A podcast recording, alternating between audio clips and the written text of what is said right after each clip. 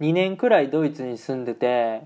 基本的に危ないなーって思ったことはあんまないんですけど一個だけ本気で怖いなって思う出来事がありました。 Guten Morgen、おはようございます。ドイツ在住サッカー選手の翔ちゃんです。本日もね、朝ラジオの方を録っていきたいと思います。今回はですね、ラジオトークからでいただいたお便りをね、紹介していきたいと思います。ラジオネーム、しゅんちゃん。しゅんですね。はい、しゅんちゃんありがとうございます。しょうちゃん、グテナベサッカー選手になってからドイツにいると思うんだけど、今までドイツで生活してて、本気で危ないって思った経験とかあったら、教えてくださいっていうね、お便りいただきました。しゅんちゃんありがとうございます。はい、まあね、このしゅんっていうトーカーはですね、まあ僕はしゅんちゃんって呼ばせてもらってるんですけども、まあ僕よりも年下なんですけど、なんだろうな、知識があって、えー、言葉の、なんだろう、ボキャブラリーがね、えー、豊富で、うん、素晴らしいトーカーさんやなやなと思うんですけども、ね、その方からご質問を頂戴いたしました。はい。ってところで、本気でね、危ないと思った、今ドイツで生活してて、本気で危ないと思った出来事がですね、まあ1個ありまして、まあ僕がですね、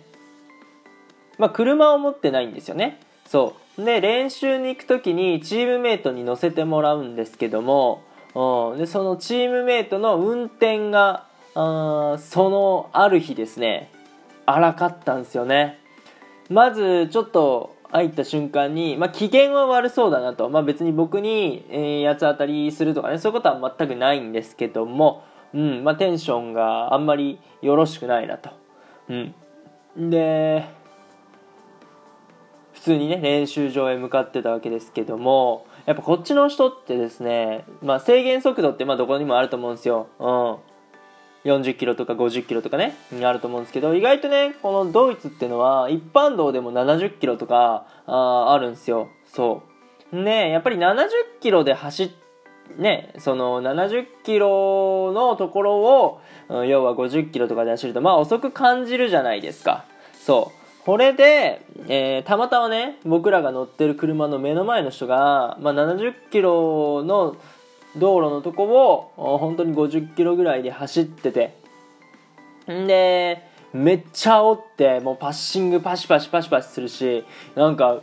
あのアクセルでめっちゃ押してんでもうスレスレまで行ってブレーキグッてね、えー、踏んでとかあした時はちょっと怖かったな。バカ野郎やめてくれってね、えー、思ったっす。めっちゃ怖かったな。あっ